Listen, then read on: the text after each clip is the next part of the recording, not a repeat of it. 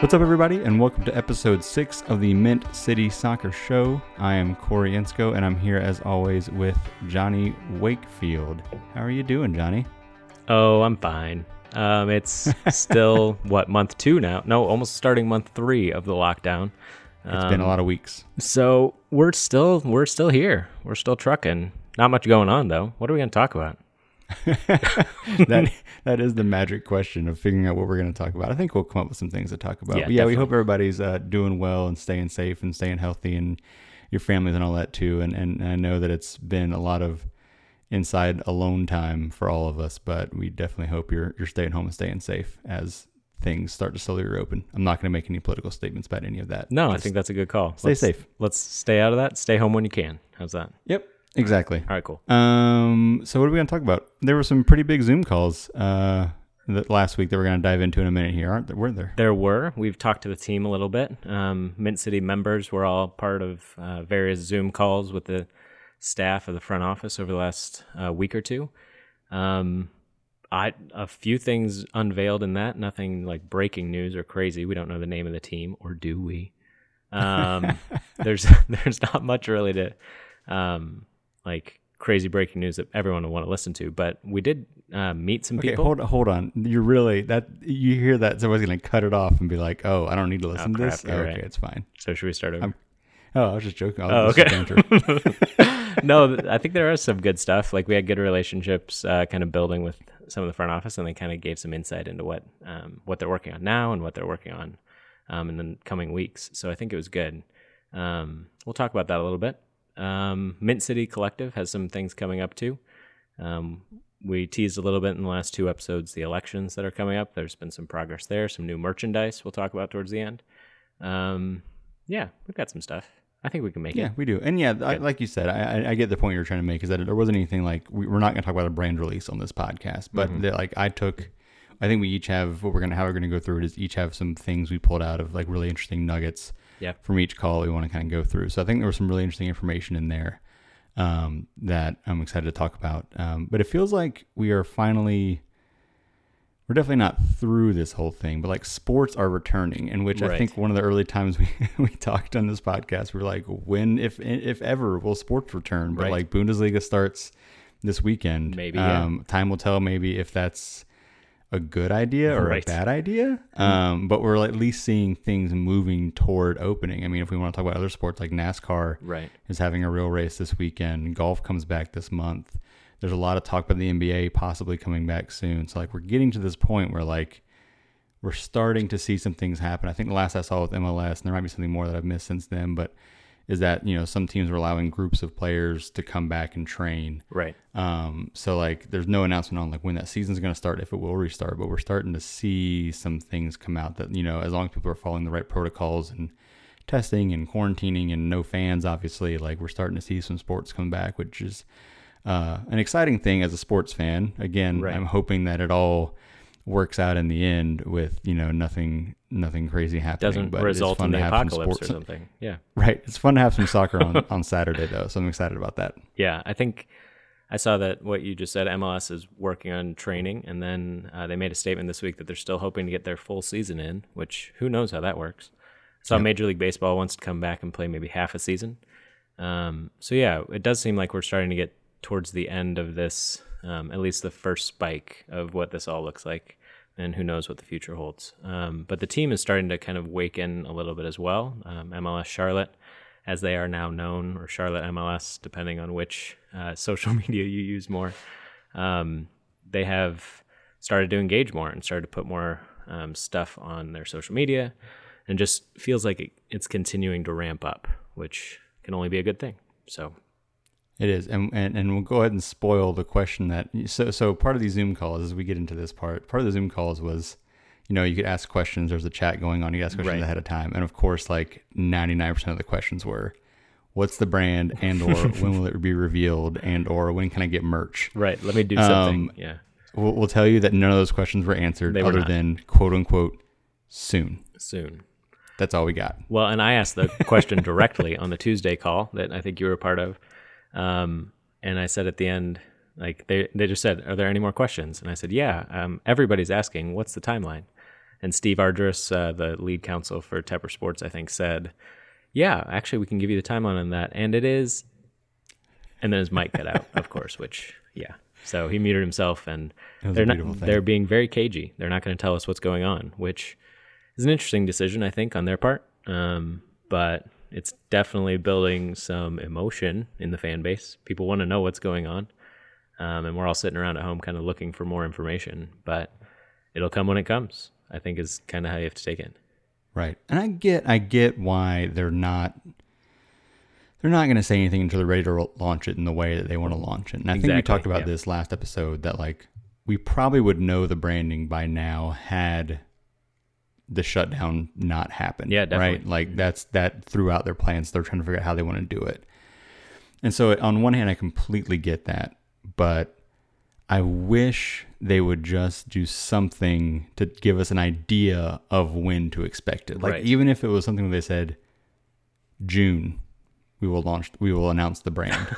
right. Like June's kind of feels kind of far away, but at least if I had a date or a month to right. look forward to and be like, oh, here's what we're going to or like yeah. give me some kind of something to hold May, on to, or like something to hold on to. Be like, okay, here's where even have like a countdown on Twitter. Like you could have fun with it, like, but give us some kind of time to look forward to, so we know when things are happening. Because like my worry is not that people should be caring about sports right now, because there's a lot more larger things to be caring about, sure. but like there was so much momentum to this thing when it was announced and you know we had that first big party in was it november december? I don't even know when it was late anymore, december yeah. December january. yeah back back then. Um back there was so the much momentum and people were pumped about it and you know the whole city seemed to be getting excited about it. And then it's been not necessarily it's not necessarily their fault it's been this way but it's right. been just nothing since then. And so i know they can't do things in person. I know they've lost a lot of their ways to kind of you know, engage with the fans and, and make people excited about it. But I think if they gave us something to hold on to,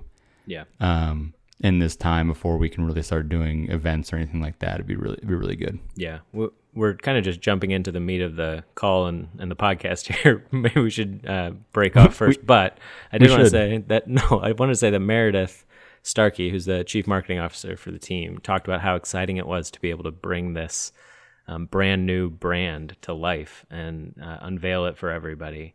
And they want to do it right. And I think that's that's a good call. You want to do it right. But building that brand over the last five months has definitely taken a hit because of things outside of their control.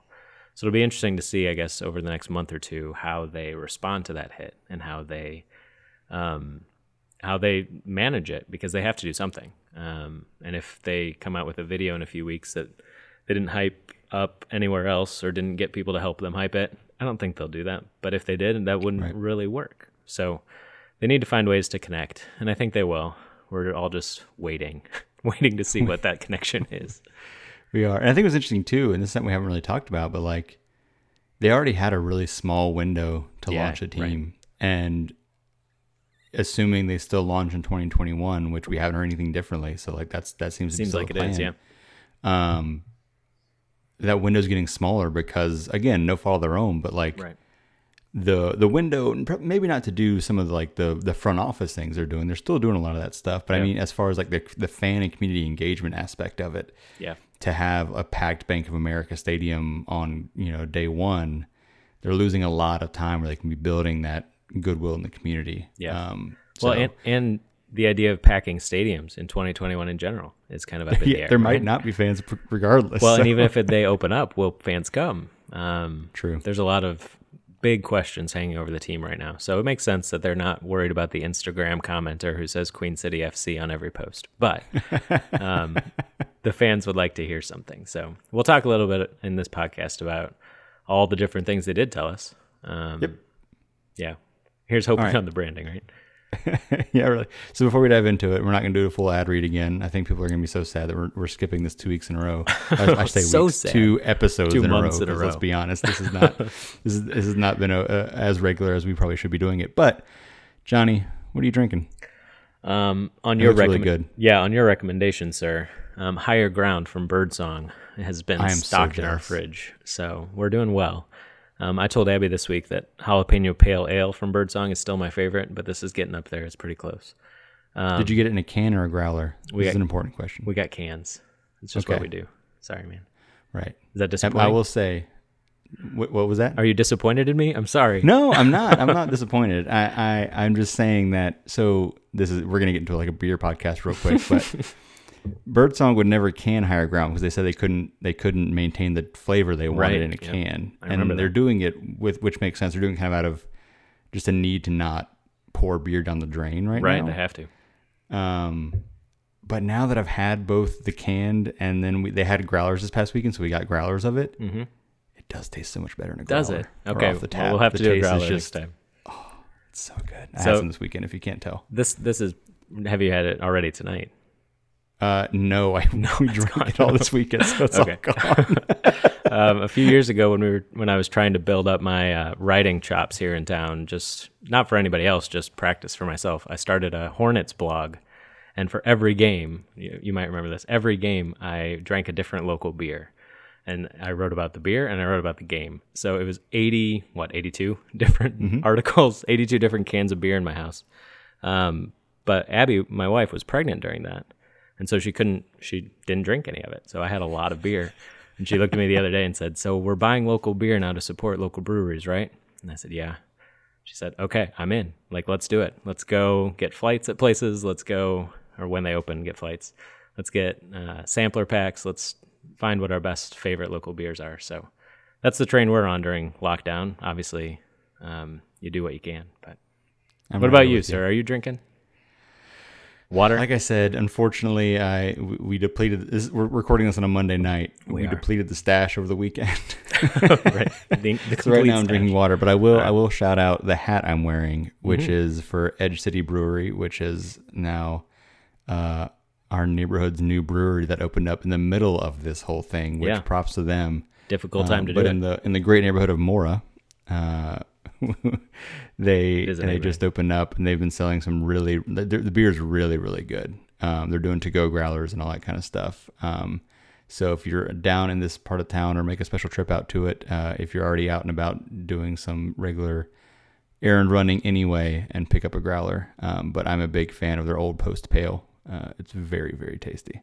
That's on so, Monroe Road for anyone interested. On Edge Monroe City. Road. Yep. Yep. Right there near uh, Idlewild uh, and Rama. Very nice. It's great. All right, it's cool. So good. We drank right. beer. We did. All right. Let's get into the real stuff. So the All way right, we're cool. going to do this, I think the best way to do this, Johnny, yeah, is to I'll I was only on the first call, the. Tuesday call. There was a Tuesday and a Thursday call, right? So I was only on the Tuesday call. So I'm going to talk about the four things that I'm taking away. I took away from the Tuesday call, and we'll go back and forth on that. And then I'd love to hear from you because we haven't even talked about this yet. So like, what happened on the Thursday call? Um, some additional takeaways. Anything else you heard there? Sure. Um, and we'll kind of cover it that way. Okay. So the first thing that I'm gonna I'm gonna bring up is uh they had a handful of people from the team uh, on the call, which I didn't expect necessarily. I didn't really know what I expected. I thought it was going to be really focused on the community engagement side of it, and right. so uh, I was really excited to see some of the some of the front office people on there. So Zoran Krneta talked a little bit, and I thought um, about the scouting and kind of the team philosophy, which I thought was really interesting. And of course, we'd love to have him at some point on on this podcast to talk more deeply about this. Um, but I mean, he said some of the obvious things. You know, they want to be competitive from day one they want to win the MLS Cup. I mean, of course, you're going to say that when you're when you're part of a new organization. You don't want to say, "Yeah, we're hoping to be like all right the first year, and like maybe by year five be decent." It's really you know, a ten like, year build. So we're trying to take the FC Cincinnati route. Um, so you don't really say that. Um, but what I thought was interesting is like they have been busy. Uh, he said they, you know, they really hit the ground in January with the scouting, and they've scouted more than thirteen hundred players. Yeah. Um, and and and the, they made a point to say like we're really looking everywhere. You know, they're not just trying to follow the Atlanta route of just looking in South America and pulling those out. They're, they are looking there, but in addition to that, they're looking. The way he said it was places where a lot of other teams don't go or even like don't want to go. I think is how he said it, which I thought yeah. was interesting. Like just they're really thinking outside of the box um, and trying to find some some some talent in places maybe where that, that aren't being tapped right now by MLS, which I thought was interesting. I would say that I think that kind of sums up the main takeaway that I had from both calls was that we see what they're doing on social media maybe and some of the um, lack of brand and lack of merch and wonder, well, is this team doing anything? but yes, they are. Um, they so are. Zoran kind of talked a lot about that um, from his perspective, but everybody did. Um, Mark Nichols was on the call. He's the academy guy. He was on both of them. Joe LeBeau um, does ticketing. He was talking about their ticketing policies, which we'll get to. Like everybody who talked um, talked about how much work they've already done and been able to continue to do through the lockdown and over the first five months. So um, I thought that was really encouraging. Like you said, um, right? Looking all over the place, getting the um, lists of players they're interested in already in line. Um, yeah, he did talk about that. Totally. And and, and, the other part he said that I thought was interesting was uh, about the head coach announcement. Yeah. Um, essentially saying, he, I think he called it their most important signing, mm-hmm. um, which I thought was really cool, and just kind of tease that uh, the names that are in contention we'd be really excited about. Obviously, they're not going to give us any more details than that, um, but I, I, I did like that they said they're thinking about it as their most important signings. I think in a lot of ways it really is. Um, yeah. Depending on who the players they sign are, the coach is it could be the face of the, the franchise to start out with. Sure. Um, and so I think it's really important to get that one right. And it determines what sort of players you bring in, right? Right. Like if if that is your most important signing, and I think maybe Atlanta United, who we don't like to talk about a lot, showed that like when they switched head coaches when they lost um, Mr. Martino to Mexico, like it changed mm-hmm. their whole identity and it changed how they played and it changed everything. So if they're bringing in a specific coach that has a specific style, that changes everything about the players, about um, how they market. It changes like everything that I could think of off the top of my head. So, um, yeah, what did you take from that? Um, did you take that to mean that they're looking at American coaches that we might recognize, or Premier League coaches, or what? Which direction did you go with that? The the big first, name coaches, I think, is what yeah, I mean, I would think big name, but I mean, I, I just I wonder what that actually means. I think recognizable name was maybe a better way to think about it. That's what I thought, which would probably mean for like a general audience, an American name you might know. I mean, mm-hmm. it could be he could have been talked about if you if you've you know if you've been following soccer, you'll know this name, which would include you know some of the you know coaches from England or something like that. It Mourinho, probably right. Who? Mourinho, Jose Mourinho. Is that where we're going course, with this? yeah, course. of course. Yeah. Marcelo Bielsa. yeah. But no, I mean, I think it just to me it sounded like I, am I would guess American, but I think someone that you know most people will know their name. Yeah. Um, who have followed soccer on any kind of level. That so, is what again, we have no inside like. information on this, but that's that's right. what it made. That's what he made it sound like to me. Yeah, I agree with that. And it's, and so he said, I don't know if I actually said this part, but that announcement could be coming in the next couple of months. Yeah. Um, so give a little bit of timing on that, which is nice. So, so that'll be interesting to really see. I think probably their original plan was to do it sometime this summer after the season's wrapped, and now that the seasons are kind of up in the air, they don't really know. Um, but he, I felt like he made it sound like they have somebody, or maybe two or three candidates. They definitely have a short list. A that's, short that's list, the, yeah. That's the uh, the gist I got. Which was interesting. Oh, we didn't say he he almost completely blew the branding. He did. I'm convinced. there was a moment in the call where he said Charlotte and then paused, like he was getting ready to say something else, and he thought about it and he said MLS. he came this close to telling us all in the Zoom call what the branding was. I think he did, yeah. so, but he was the only one that got close to a slip. He was the only one. Yeah. But that makes me feel good that we feel. I mean, we we felt pretty good about this. But Charlotte is is the name, whether it's we think, yeah. Charlottetown or Charlotte. Well, yeah, we think. Yeah, but yeah. if if we were right that he almost spoiled it right there, that was. I think he was talking was about players, and he said something like um, the players who will play for Charlotte uh, MLS, mm-hmm. right? Yeah, and that Charlotte Town, Charlotte Charlotte Athletic, yeah, or FC. We'll see. We have no idea. FC. Yeah. We have no idea. All right, point number two that I have, we'll keep moving through this, uh, is when we had Dustin Swinehart talk a little bit about the community engagement part, which, again, he's another one. A lot of these people we're talking about, are, we're probably going to have on a podcast soon uh, Hopefully, to, get, to, dive more into this. Um, but I thought Dustin's point were really interesting, and especially it made a lot of sense knowing his background, um, which you know a lot more about too, uh, Johnny, because you you've known him for a little bit longer. Um, but some of the points he made about how they're going to try to engage in the community, um, the points that I took down were, you know, really focusing on like after school soccer programs, especially yeah. in like Title One schools. Um, and, and not just being a soccer program, but like a soccer and reading or soccer and some kind of, you know, academic piece too um, installing small soccer fields in lower income areas. I think that's a great idea. You know, you see, you see the Hornets doing that some with you know their their courts that they've installed in various parts around the city, but uh, doing that to make people feel connected to the team all over the city. Um, and then he also spoke about uh, really tapping into that Hispanic community.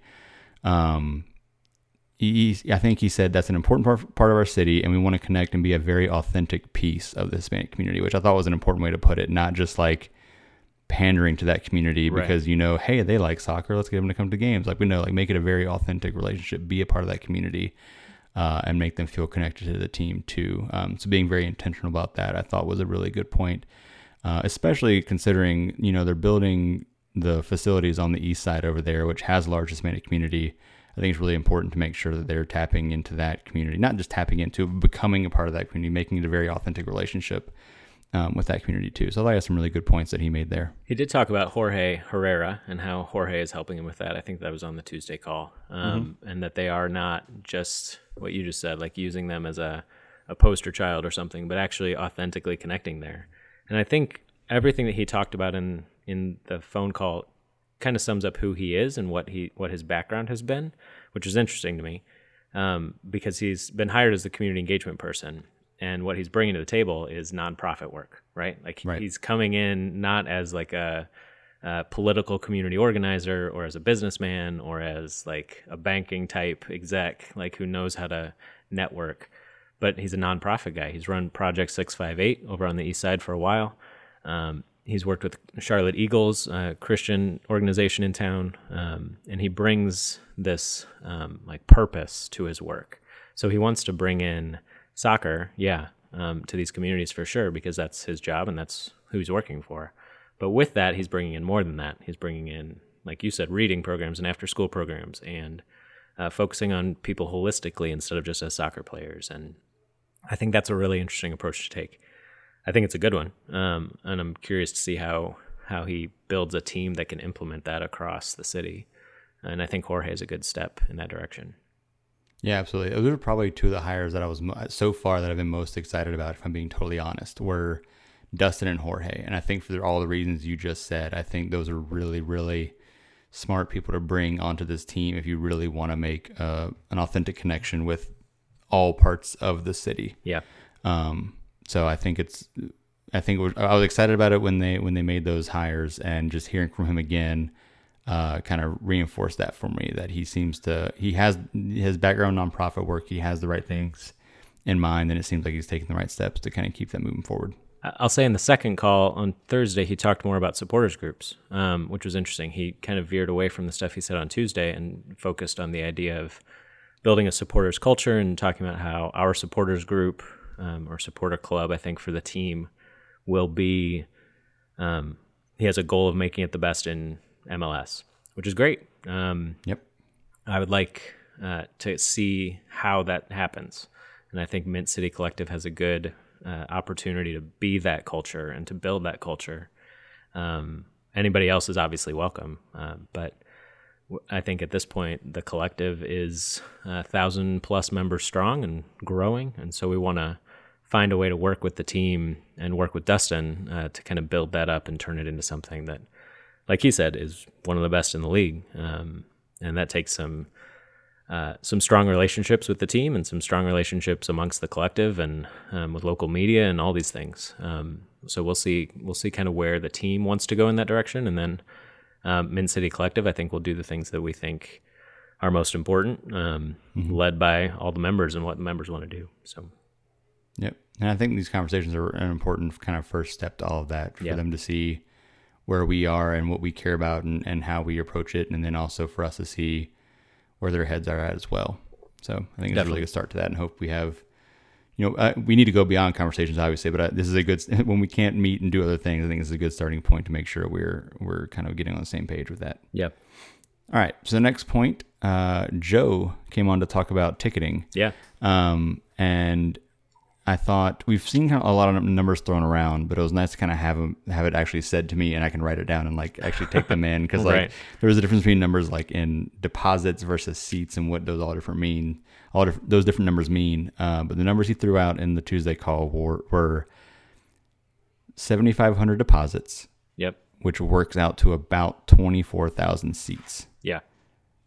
Which I'm pretty excited about. It's a lot. And I think yeah, that's that's a lot. And I and again, I think like we might even see higher than that right now if it hadn't been for the world to shut down like it has. Oh yeah, um, I'm sure there haven't that, been many a lot of momentum, new deposits sure. in the last few months. Right? Um, so I think, but that's still a really, really encouraging number because do you know off the top of your head how how large the lower bowl is? I, I want to say it's like no, thirty something. You do okay? Yeah, the lower level that they're looking to fill is thirty four thousand. So it's okay. so the that includes I think some of the luxury seats and boxes and stuff, but that's the footprint that they're working with. He said that on on Thursday. They're looking to fill thirty four thousand. And so then getting pretty close to filling up that lower bowl even with season tickets, and not even including like you know the single game sales. So right. like that's that's a beautiful thing. Well, and and if they can, um, he went into a little bit more that if they fill those thirty four thousand, they'll open up the upper bowl, which was something that I hadn't heard them say explicitly yet, but that we'd all kind of wanted. Um, their goal is to open up the upper bowl for the first game, um, and then for the big games that follow. So they don't want to open it up and have it be like half empty um, right. or half full, depending on how you go. Um, but what they want is to fill it when they open it, and so they'll do that selectively, kind of like Atlanta has done their first few years. And then if demand, uh, or if yeah, demand is there, then they'll open it more often. Um, but to hear that it'd be open for the opener, that they're hoping to fill the whole stadium for the opener, um, that was exciting to me.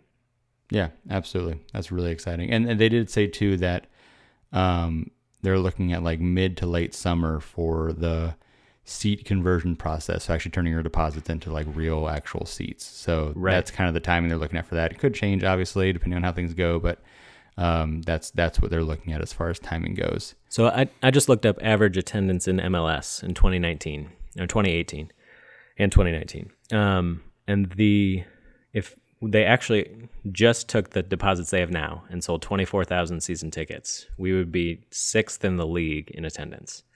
So to talk about like to only compare ourselves to Atlanta isn't fair, right? Atlanta right. has blown blown everything out of the water. Seattle does too. Both of those are above 40,000. But we're close there. like we're at 24 yeah. um, by deposits um, and it's I don't know 7 months out and the team's only been around for 5 months like Right. I, I, feel like they're doing a really good job of hyping this up, um, or have done a good job, and there I can't see a scenario where they're not hitting thirty thousand, and that would put us in third place for average attendance in the league. Like that's a success already. Right. So I think that's a, a really positive thing, and they have to be looking at those numbers and thinking, okay, we got this. Like we're, yeah. we're like we have the lockdown, but we we're in a situation where we've already sold deposits and people are excited and we have a crowd ready to try to replicate atlanta on some level. Um, who knows if they'll get to that 50000 average number but, um, 30, but I, 34 I, would be really impressive. Right and i bet you know they're aiming for that and they should be like they're aiming for atlanta and seattle like that's what they want and you know they want to get there and they want to beat that but the reality is, yeah, if they come even close to that, or even where they're, you know, with if, with the, with the deposits they already have, they're they're really high up on the ticket sale list. So like, it's a really right. good place they're at. But I think they're pushing to be that Atlanta, which I think is the right mindset to have. Because then if you if you don't get there, you're you're you're still having a really really strong fan base and a really good atmosphere. Uh, compared to a lot of MLS clubs in for, the U.S. So I yeah, really for a comparison that people might have seen, DC United brings in about seventeen thousand on average. Mm-hmm. So the fact that there's twenty four thousand deposits already, maybe they won't all convert into season tickets. Maybe it is just an average, and there's seventy five hundred deposits, which should translate to twenty four thousand. I should clarify. Mm-hmm. Um, but DC United's a fairly successful, twenty five year strong MLS team, and they're at seventeen. So we're not looking yeah. at NFL size crowds for most of these teams, um, and Charlotte seems to be aiming pretty well for that. Yeah, totally. So the last point I was going to make on mine, and then you can you can add anything that happened Thursday. Yeah. Uh, is is and I, I, don't know if they talked anymore about this on Thursday, but they just kind of made an offhand. I guess they're answering a question.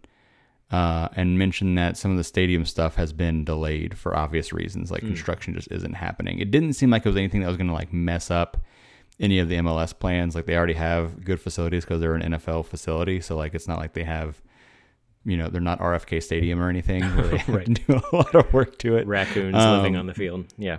Right. Uh, but it did sound like maybe some of the pieces that they had hoped to have for launch may not be there. Um, but I don't know yep. if he talked any more about that in the second call. But he just kind of didn't. They, they mentioned it offhand, so I thought I'd throw it out there. Yeah, I think it's interesting. They've talked about all these changes that they need to make to the stadium. Um, we'll see if any of them don't happen, but it seems like they'll probably get it all done in time.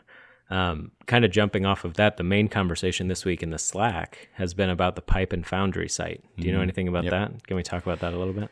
Yeah, we can talk about. It. I was, I was actually just thinking about that too, so we can jump into that for a minute too. Yeah. Um, yeah. If you do, you want to you want to start it off? Yeah, I can explain a little bit. So, a long long held rumor in Charlotte has been this pipe and foundry site, the Charlotte Pipe and Foundry, I think, um, mm-hmm. has been around for a very long time, and it's just outside of Uptown, just uh, across the interstate from Bank of America Stadium.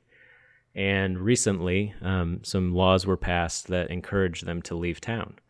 Um, so they've found a cheaper place to run their business, and they're going to move um, with some incentive given by one Mr. David Tepper to uh, go elsewhere. So they're moving their uh, operations elsewhere, and of course that would then lead to the rumor that David Tepper would like to build the Tepper Dome, um, mm-hmm. a, a Mercedes-Benz Stadium style uh, football, soccer, retractable dome megaplex um, just outside of Uptown. So working title, working yeah.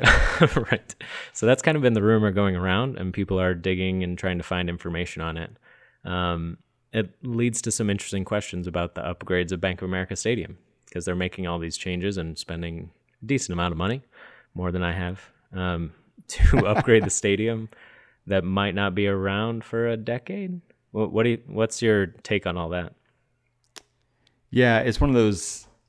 Obviously, nothing is confirmed, but it's very much like where there's smoke, there's fire kind of situation. Like yeah. this has just been flying around as a rumor even before some of the news about the actual move became official, even close to official. That yeah. was always people were eyeing that site and saying, at some point they might leave, and that could be the site for a new stadium. Yeah, um, and, I remember hearing. Made, I remember hearing that as a rumor during the Marcus Smith MLS expansion mm-hmm. bid like two years ago, like unrelated right. to the Panthers, and it's yeah, just it's been, been around for a while. For a while, yeah.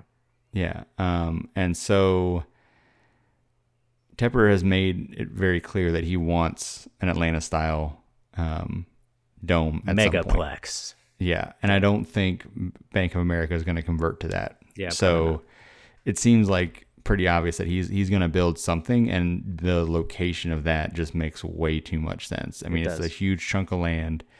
It's legitimately right across the street from where um, Bank of America currently is, so it's not it's not in the heart of Uptown by any stretch, but it's still very much center city, very connected to the Uptown area. Especially if you talk about building like you know things that kind of draw you out to that part of town, which I'm sure will be part of it too. Sure.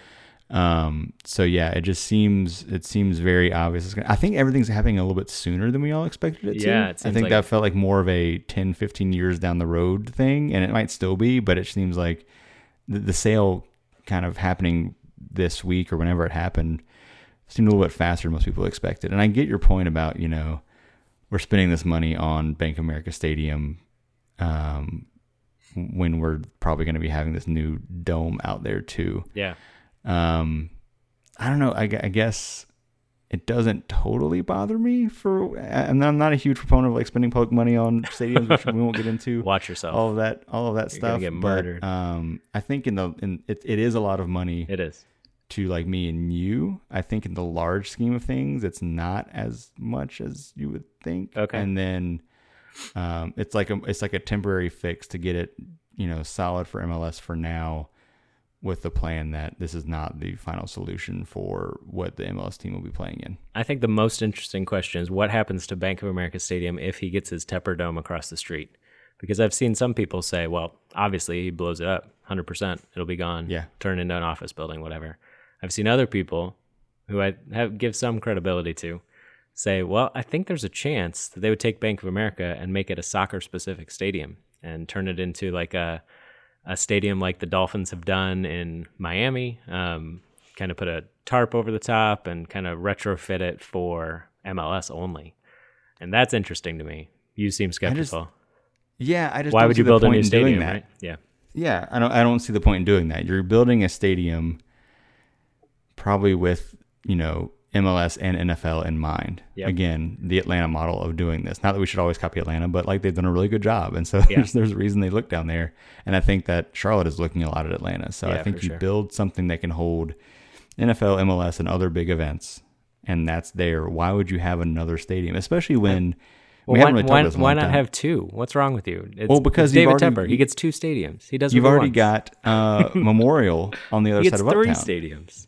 So you don't need three stadiums. That's my that's the point I'm getting to. Is like you've got you've got the NFL stadium, the NFL slash MLS stadium, and then when they uh, finish working on uh, Memorial, and you've got kind of that more. What are they sitting there like 15, 20,000? It's more of like your typical like soccer size, yeah. you know, arena or maybe a small MLS um, stadium. Yeah.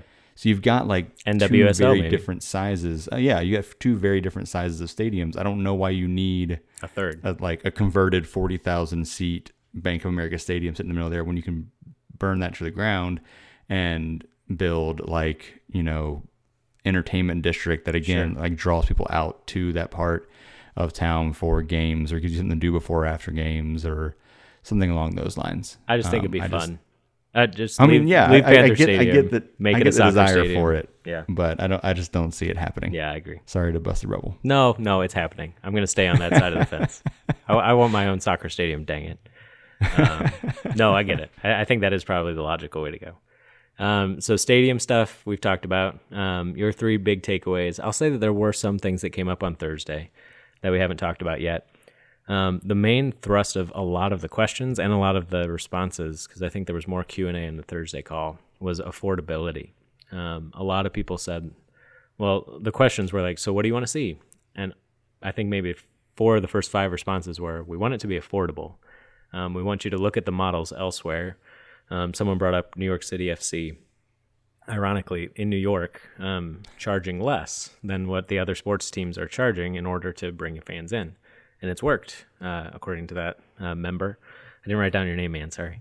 Um, if you're listening, but um, a lot of other people brought up like we want families to come, we want low income people to be able to come, we want um, your average sports fan to not spend Panthers prices to go to an MLS game. And the response unanimously was, "Yeah, we know. We're going to keep ticket prices as low as we can." Um, and that led to the PSL conversation that Twitter loves to have and that people love to rage about. Um, and Joe spoke up about PSLs and said, well, we're still talking about it, um, but we don't think supporters will have to pay them, which was interesting. We don't really, like, he wouldn't give us a definite answer, um, but hmm. it sounded a little bit like the supporters section might not have them and other places would. So that was kind of the speculation that came out of it. Um, no definite answer from the team, but PSLs were definitely a point of interest in that Thursday call. Um, PSLs then, Corey, with the pipe and foundry conversation of a new stadium coming in five years or 10 years. It's all kind of a mess, yeah? Yeah. You're making me talk about like controversial PSLs. stuff now. Sorry, man. Um, yeah, I don't I'm not the biggest fan of PSLs. Nobody is. And everybody general. hates PSLs. Even so, even if you look at them as the most uh, benign version, benign may be the wrong word, but like if the spirit of them is the people who will be going to the games pay a license to help fund the stadium, right? To so that the public money isn't being used for that. Like rather than all taxpayers, you know, the city forks over five billion dollars for a stadium, it's all the fans fork over their, you know, a few hundred, few thousand, whatever it is, to help build the stadium that they want to get to have a seat in. Right. right? Like that's right. and I guess if I'm if I'm not mistaken, like Richardson started the PSL thing. Like he was the first one to do it with the Panthers. I yeah. could be wrong on that, but I'm pretty sure if he wasn't the first, he was one of the first to do this. He and was, then it yeah. became like, oh, that's genius. But people started using it, and not to say Jerry didn't also, but because he might have, but like using it as a way to make money. Yeah, for sure. Just additional form of income rather than the spirit of it, which is to be like, you're investing in this because you're helping us build this stadium. Right. Um. So I don't. Eh, yeah. So like, especially if you're talking about PSLs in an MLS stadium or in, in Bank of America Stadium, that stadium's already been built the money has already been put right. out for it to be renovated. So like, what is that PSL money going to? I yeah. guess that's my biggest question. It's I think um, I think the argument in favor of again we're arguing in favor of things we both probably disagree with, um, but the idea is that you won't buy a PSL unless you actually want to go to games. I, I think I think I've seen that argument. Whereas otherwise, you could get a season ticket and list them all on StubHub, and it would not be a big financial commitment. Um, I don't. We, I don't think that holds have you, water. Have you watched Panthers games when the Panthers aren't good? that's not or stopping people from Green selling Bay to Pittsburgh to fans. Town. Yeah, Pittsburgh. no, I think that's fair. Like PSLs don't make a lot of sense, um, but it seems to be no. a way that teams like to make money. So I think, no, and I get it. I, I get that. I mean, that's that's part of the, what they're trying to do. I, I completely get that. And if you know, if we're talking about a brand new Tepper Dome, I still not might not be for it, but I understand it a little more. If like that money is being used for some piece of the construction budget. Right. I don't think and it's not it's here. not being taxed, but I don't think it's going to happen either. But yeah. yeah, I would really be I would be disappointed. not mad. I'm disappointed. disappointed. If there were PSLs for a Bank of America playing MLS team. I should um, I should give an actual quote from Joe because I did write it down. He said, "We are taking the survey feedback very seriously.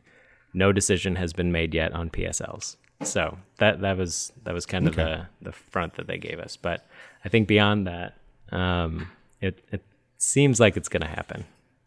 Yeah. I think, though, to your first point, to get off the PSL uh, hot button topic, is um, is uh, I think affordability is a huge, huge part of it, and yeah. it's good that they seem to understand that that like they can't charge NFL ticket prices for this MLS team, not right. even really close to it. Like they need to make these games affordable. Yeah. So he, I'm glad they're hearing that and they seem to be responding to that. I mean, PSL discussion aside, like that's that's something they really need to be thinking about too. He did he did say a little bit more on actual ticket prices too. So he said supporters won't be more than thirty bucks. You can probably get a midfield seat for under a hundred. So if you compare that to Panthers games, which is yeah. the context that all of uh, their front office kind of works in, it's significantly less than Panthers games. So if you're comparing it to a USL game, well, maybe a different story. Um, but if you're comparing it to NFL, it's going to be definitely affordable. So, um, yeah, I mean, if you want to, if you were to compare like the, the independents, if you're buying face value tickets, I mean, you're paying what twenty for some of the some of the sideline stuff. Oh, for sure. So they have tickets that are so, considerably more than that as well. Right. Um, so I mean, I think yeah. Yeah, their their goal is to sell tickets and to keep people happy too, right? Like they're not going right. to charge too much money for these games. Um, but they did talk a lot about tickets and ticket pricing in the Thursday call. Um, the other thing that we had that you didn't have on Tuesday was President Tom Glick. He showed up for the Thursday I'm so call. mad about this. All the early uh, adopters who came to the first call missed out on hearing from the president. Um, we but, should be rewarded for being so on the ball that we got on the first call. but right. no, no, no, no. Uh, but Mr. Glick um, said one quote that I liked. He he talked maybe for five minutes at the beginning, and then he had to go to a call with uh, Zoran. Um, but he said this club has an opportunity to do something amazing for our community and use the power of soccer for good. So whether you think that's just a, a marketing uh, gimmick or what, it does feel like it's kind of running through the whole organization that they see this as something beyond just a game.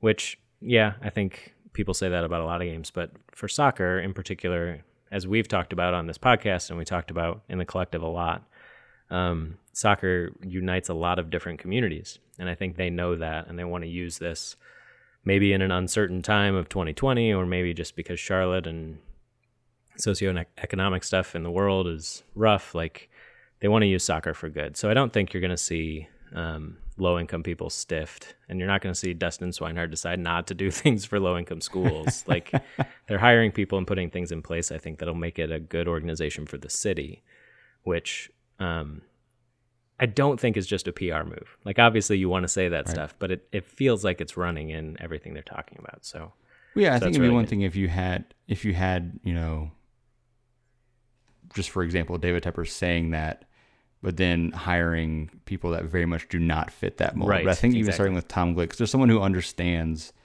soccer and the role it plays in communities and cities and things like that. He he he has a background in soccer. He gets that. And then yeah, like we already talked about the hire of you know Dustin and, and Jorge.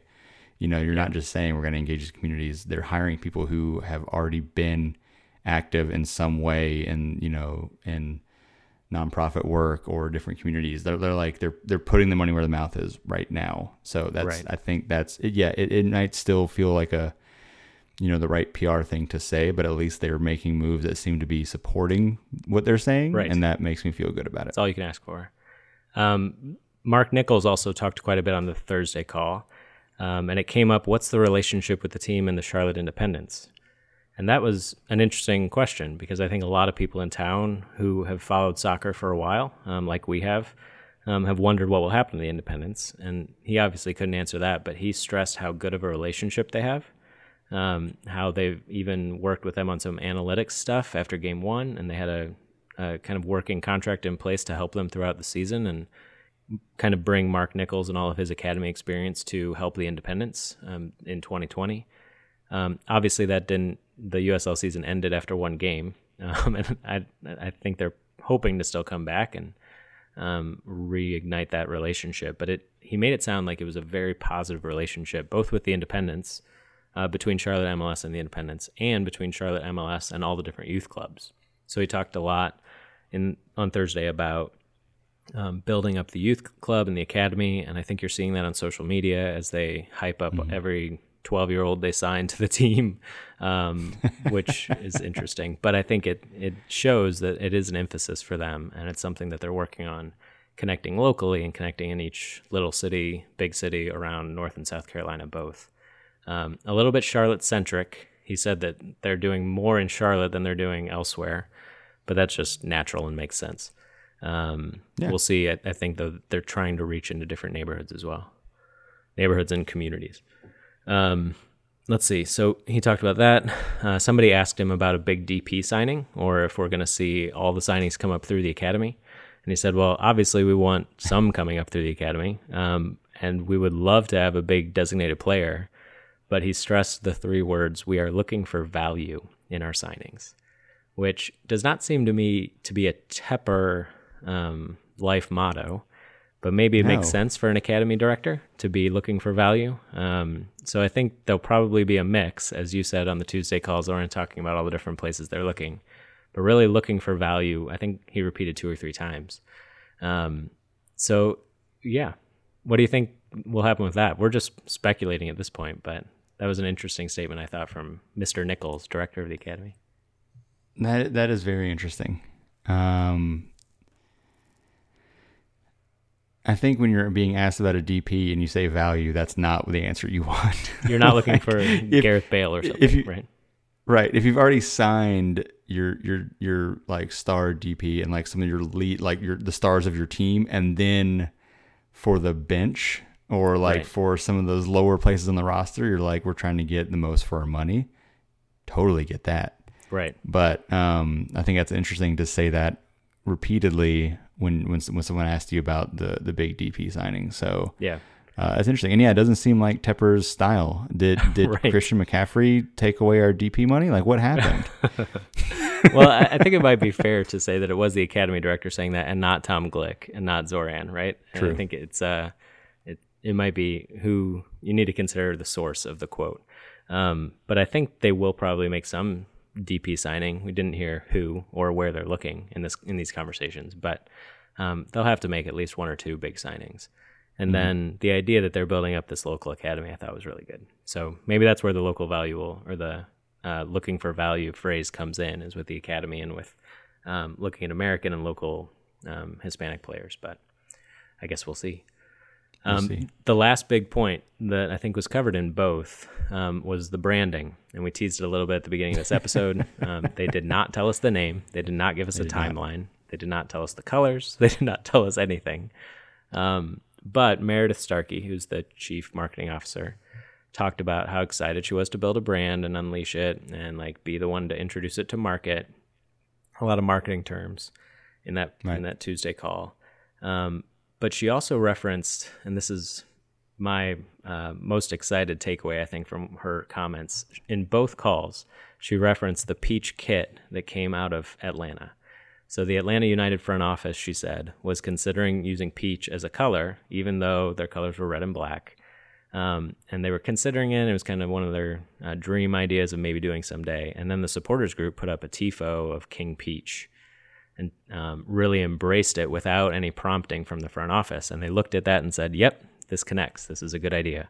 We need to do it." And so the next season, their second season, they had a peach uh, accented white kit, and it sold a lot. And so she, I think she brought it up in both meetings to the supporters group to say, like, we're listening. Um, if you have ideas and you're doing things, we're going to take them and run with them, right? Mint jerseys is what I'm hearing. I, am not going to say mint jerseys, but I do feel like having a thousand people signed up to the Mint City Collective already, that could be something that they're thinking about. God, I would love that. I mean, it has precedence, right? Real Madrid had a mint jersey. Um, a bunch of teams in Europe have had. There's a lot of mint jerseys. going around Liverpool, right now. It feels like. Yeah. Yeah. God, that's a good place to end. That's a beautiful thing. I'm right? just gonna think about that for a while. That's not a bad one. So, so she brought up the peach kit. I think a mint kit or mint highlights or mint something might be in our future. Um, mm. Who knows? But yeah, I should say too. Just one other little point there is that she did mention that merch would be available on the day of launch. She did, which like a lot of people ask about merch, which is legit. Like, when can I buy? Yeah. Charlotte blank stuff. Um, and it sounds like like day of launch, which means like everything's already picked and branded. It is and already picked, exactly. We'd love so your input. Just waiting but, for them to actually but merch will be it. available. We already have it. Um, yep. I think I think if we had all met together in March for this big unveil event, they would have had it then. And so mm-hmm. now it's probably just sitting in a box somewhere, which makes me question why has this not leaked yet? Why does nobody yeah. know what this is? If you are listening and you work for the team or you work in the building, Look around. Send us some pictures. Someone has done a really good job of keeping the lid on this because you're have. right. It's They've really surprising that we haven't seen any kind of legitimate. We know it's social done. media post. Maybe, yeah. Who knows?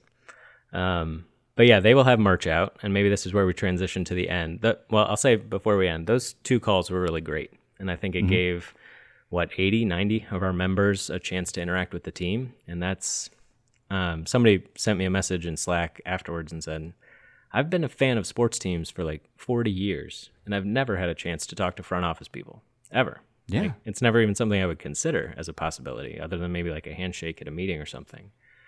But the MLS team took um, an hour and a half out of their week to talk to supporters and like answer questions and just give FaceTime and like interact. And I think that's a really good thing. Um, I don't know if they're going to do more of them. I would assume so at some point. Um, but I think any chance you get to interact with the front office of a team that you're going to support and buy tickets for, like it just it's building bridges, it's building relationships, and that seems seems to be a good marketing move too, right? Absolutely, absolutely. I think that's perfect. So any, I know we're, we're running longer than we expected to. We are. Any, Sorry, man. Any, uh, we're just rambling. Any, no, this is good. this good. is this was a great conversation. Well done, Johnny. any uh, Mint City collective news quickly you want to share? I know you teased some stuff at the beginning, but anything going on that you want to make sure you get out there? A few things. Um, we talked about how the team is going to have some merch at their unveil. We are also going to have some merch. We've got some things in the works that are going to come to the website soon. Um, different things have been requested in Slack, different things that we've kind of dreamed up, different things that Roaring Riot have, has already done, um, if you're looking for clues. So there are some new Mint City merchandise things coming soon. Um, Corey and I are actually going to do an Instagram live sometime soon. Um, you're hold on. We have we have discussed this in passing, and now you're putting it on the podcast. You got to hold me to it. I just wanted so, to put yeah, it on the record. Right, I guess we're doing it now. It's official. We're doing one. So if you don't follow us on Instagram yet, it's Mint City Pod, I believe. Um, yes. We're going to do an Instagram live sometime in the next week or two um, where we answer questions and host a game show. I'm just making stuff up now. So I love it. Let's do it. Let's, okay. let's just make stuff up now. We'll make it happen. Just later. follow us now and we'll keep you posted. Um, we've also run a, uh, Corey and I both used to write for Soccer and Sweet Tea. Um, which is a soccer outlet here in uh, the Carolinas, and they did a, a Jackbox night. Um, so we should do a Jackbox night, Mint City Soccer Show Jackbox or something. Jackbox is a game that you can play on your phone. You watch a stream and interact with us that way. Um, but we're gonna have a Jackbox night uh, before the end of May.